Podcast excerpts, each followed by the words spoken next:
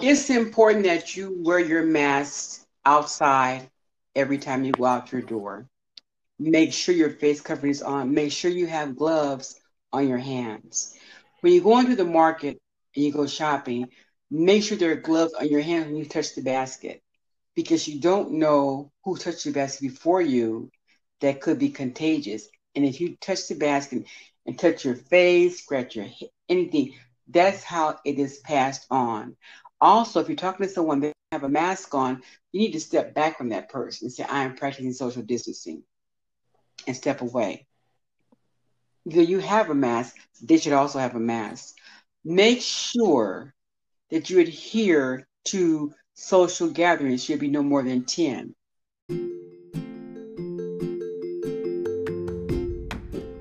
Join me in an upcoming episode of A Wick in the Kingdom Within. My special guest, Wanda Stevens Lowry, is going to give us the facts, fiction, truth, and consequences of not understanding this pandemic and COVID nineteen.